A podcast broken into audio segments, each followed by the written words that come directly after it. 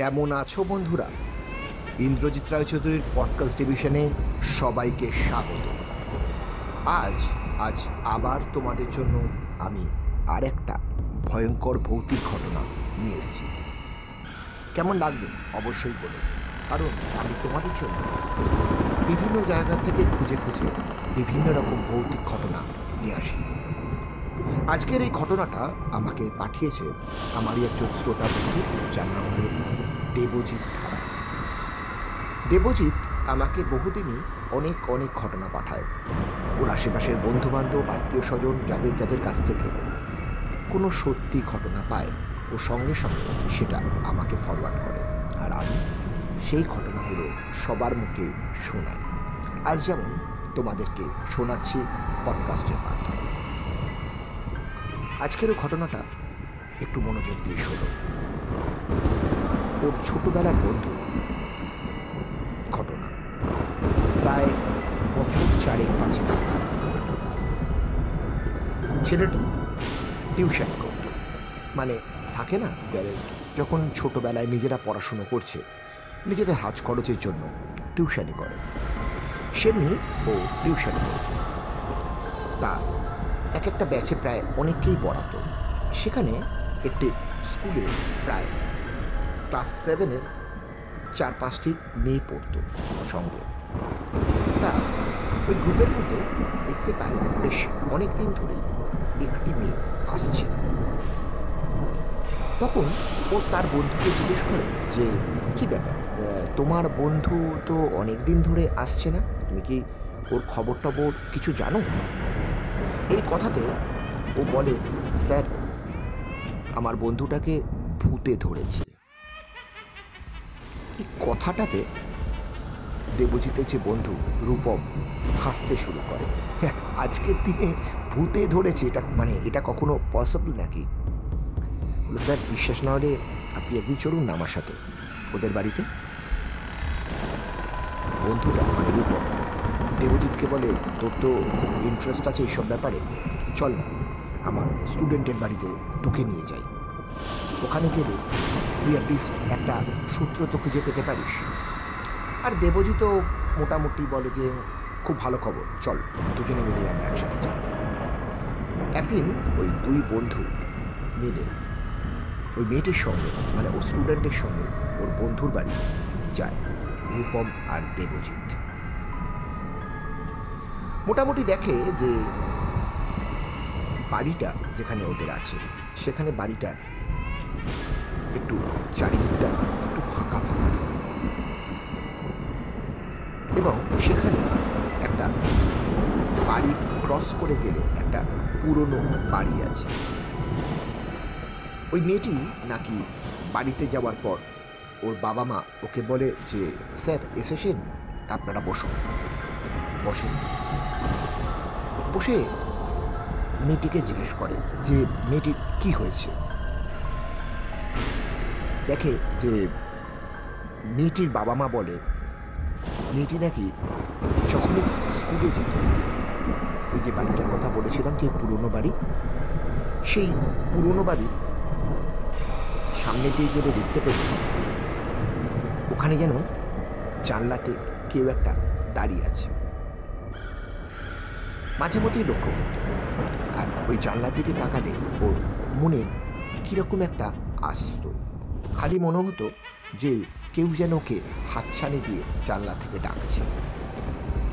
কথাটা ওকে বাবা মাকেও অনেকবার বলেছিল। কিন্তু বাবা মা ব্যাপারটাকে উড়িয়ে দেয়, কারণ বাবা মা জানে ওই বাড়িতে বহুদিন কেউ থাকে না। সুতরাং সেখানে ওকে ডাকার প্রশ্নই ওঠে কিন্তু মেয়েটি একবারও কিন্তু কথাটা ভুল বলেনি, কারণ ওর খালি মনে হতো সত্যি ওকে যেন কেউ ডাকছে। একদিন স্বপ্ন দেখতে থাকে মেয়েটিকে যে মেয়েটি বাড়ি থেকে, ওই বাড়িটা থেকে কেউ যেন মেয়েটিকে ডাকছে। সেদিন রাত্রিবেলা ওর মা হঠাৎই ঘুম থেকে উঠে পাশের ঘরে দেখে, মেয়েটি বিছানাতে নেই। ওর মা অবাক হয়ে যায়। অবাক হয়ে গিয়ে মেন গেটের সামনে যায়। মেন গেটের সামনে গিয়ে দেখে দরজাটা খোলা।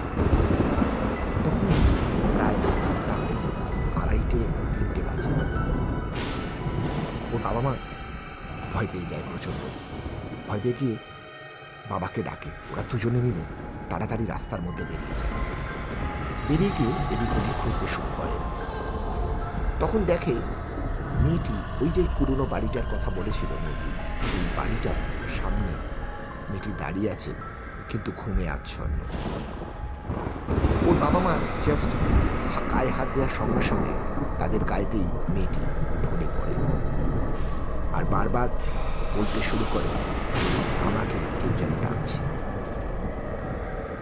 প্রথমে মেয়েটি নাকি ভেবেছিল স্বপ্ন দেখছে, কিন্তু তারপর মেয়েটি স্বপ্ন নয়। মেয়েটি দেখে সত্যি ওকে কেউ ডাকছে। এরপর থেকে বাবা মা খুব চিন্তায় পড়ে যায়। কারণ মেয়েটির বাড়িতে নিয়ে আসার পর প্রচণ্ড জ্বর আসে। ওর বাবা মা ডাক্তার দেখায়, কিন্তু জ্বরটা কিছুতেই কমে না। জ্বরটা উত্তরোত্তর বাড়তেই থাকে। এবং মেয়েটি আস্তে আস্তে একটু অ্যাবনর্মালভাবে কথা বলতে শুরু করে। মানে মেয়েটির গলায় নয়, অন্য কারোর গলায় মেয়েটি কথা বলতে শুরু করে। মেয়েটির বাবা মা বাড়ির আশেপাশে সবাই লোক প্রমাদ করে। তারা বুঝতে পারে যে মেয়েটিকে নিশ্চয়ই কিছু একটা ঘটনা বা গণ্ডগোল হচ্ছে। ওরা ওদের কাছাকাছি এক জায়গায় যায়, যেখানে একজন পীর সাহেব থাকতেন। তিনি মেয়েটির কাছে আসে।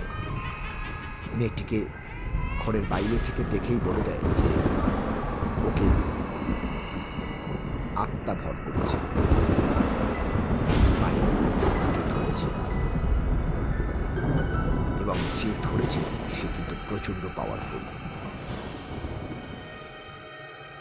ক্লাস সেভেনে পড়া একটি মেয়েকে সাত আটজন মিলেও ধরে রাখতে পারে না।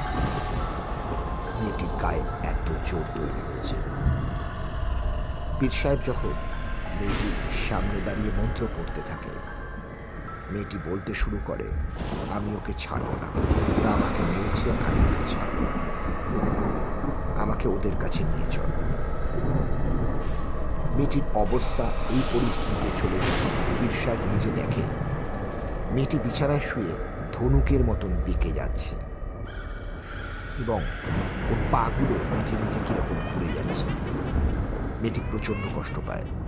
তার কারণ, যে আত্মা ওকে ভর করেছে, সে মেয়েটিকে ছাড়ে না। মেয়েটিকে ছাড়তে চায় না। তার কারণ সাকে নাকি অনেক কষ্টে কেউ মেরেছে। মেয়েটি নিজের নখ দিয়ে নিজেকে আছড়াতে শুরু করে। নিজেকে কামড়াতে শুরু করে। অনেক কষ্ট করে। ঈর্ষায় অনেক কষ্ট করে মেয়েটির আত্মাকে ছাড়ানোর চেষ্টা করে। তখন সেই আত্মা বলে যে, প্রায় দশ বারো বছর আগে ওই বাড়িতে আমি থাকতাম।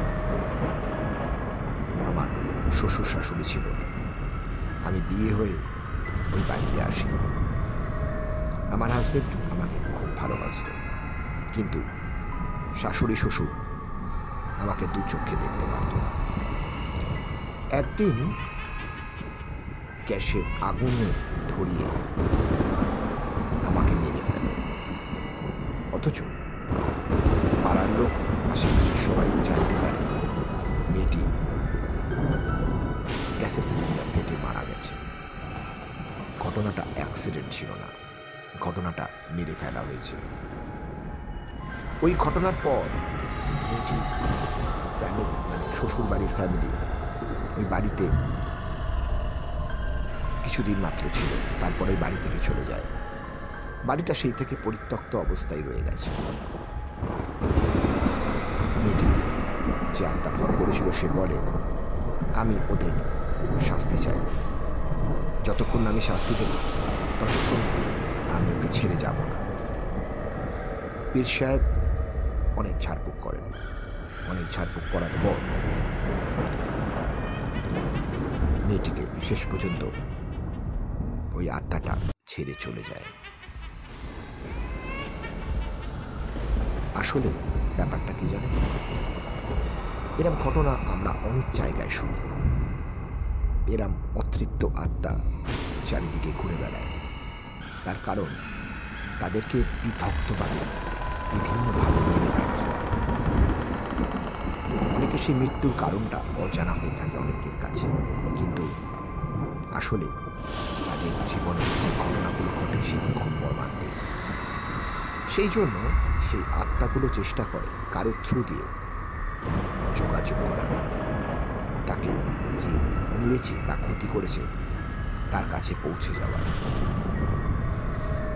কাকে ধরবে বা কারুর রাশি কম ভারী বা হালকা, তার উপর কিচ্ছু ডিপেন্ড করে না। ডিপেন্ড করে সে কার সাক্ষাতে কন্ট্যাক্ট করতে চাইছে, তার উপর। কার থ্রু দিয়ে তার মনে হয় তার কাছে পৌঁছতে পারবে।